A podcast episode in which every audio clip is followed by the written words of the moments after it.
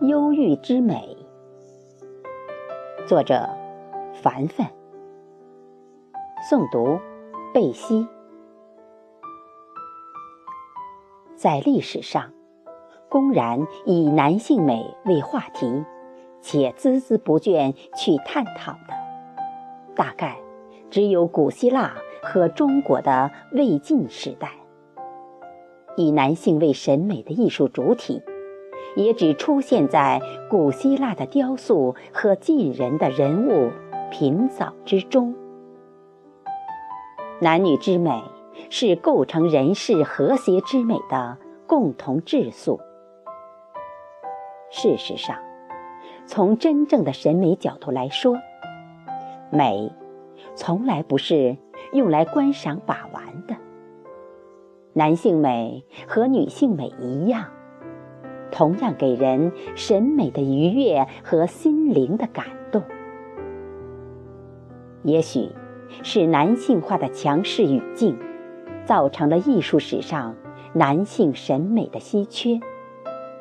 这实在是一种美的遗憾。当我不经意看到彭斯的油画时，眼前便真的一亮了。彭慈的画多描摹青年男子，他对男性美的挖掘饱含着深沉的爱意，也有镜照中的理想人格渗透在其内。落入笔触，便有多种美的意境。从这幅题为《怀忧》的画里，可以看出他的绘画笔法。异常细腻，空蒙的黑色背景上，舒朗的古典黄调涂染出洁净的肤质，色彩的亮度在脸部形成了一个光团，如沐浴在圣光中，使画面有一种高贵、神圣之气。脸廓和鼻梁上。着意加粗加深的轮廓线条，突出了肖像雕塑般的立体质感。可以看出，画面汲取了晋人审美品藻中的意意轩轩、萧萧灼灼之神韵，清朗超然之襟怀。这忧郁。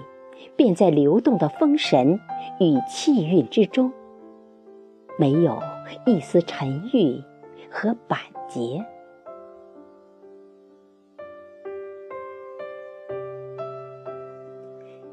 忧郁是一种沉潜于生命的深情，是生命的有限与无限之间的矛盾无从开解时常见的情愫。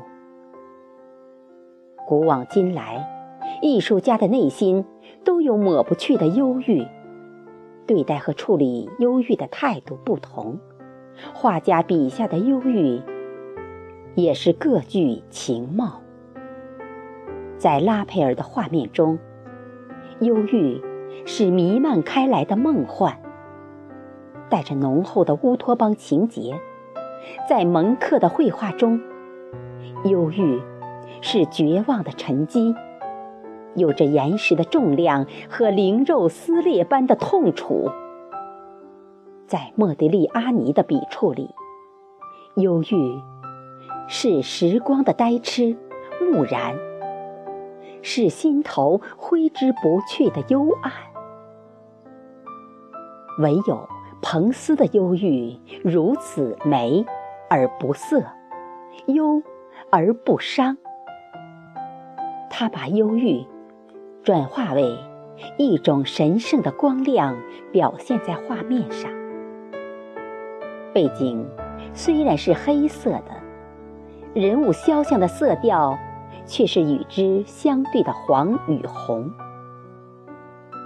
在明与暗的处理上，整个身体与面部的黄调在脸颊上生成一个高度。并且有淡淡的红色晕染在其中。这种光与色的明暗对比，拉开的张力，极好的烘托出了人物内在的热情和活力，让人在沉静的画面下感觉到一种流动，感受到画中人的生动。鲜活、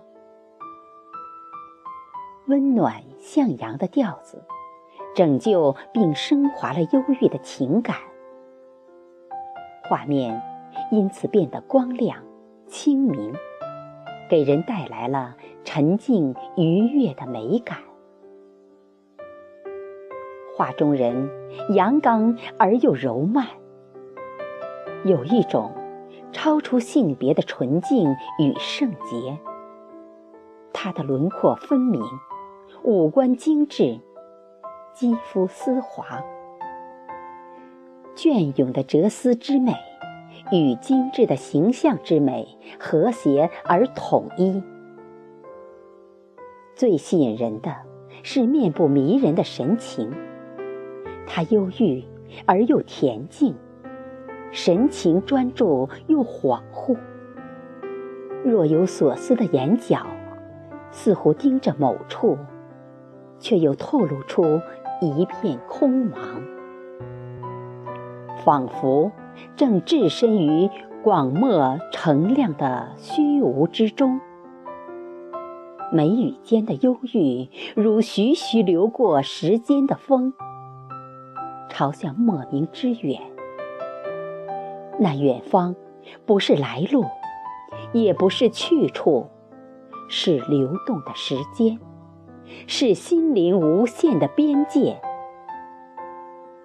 因为这莫名之远，画中人的忧郁，便和污浊的俗世拉开了距离，带上了悲天悯人的基调。他在远方采得的吉梨，竟也编成了桂冠，戴在头上，仿佛是自己对自己的奖赏。这吉梨给予的荣光，让他的美与世间的男子多么的不同。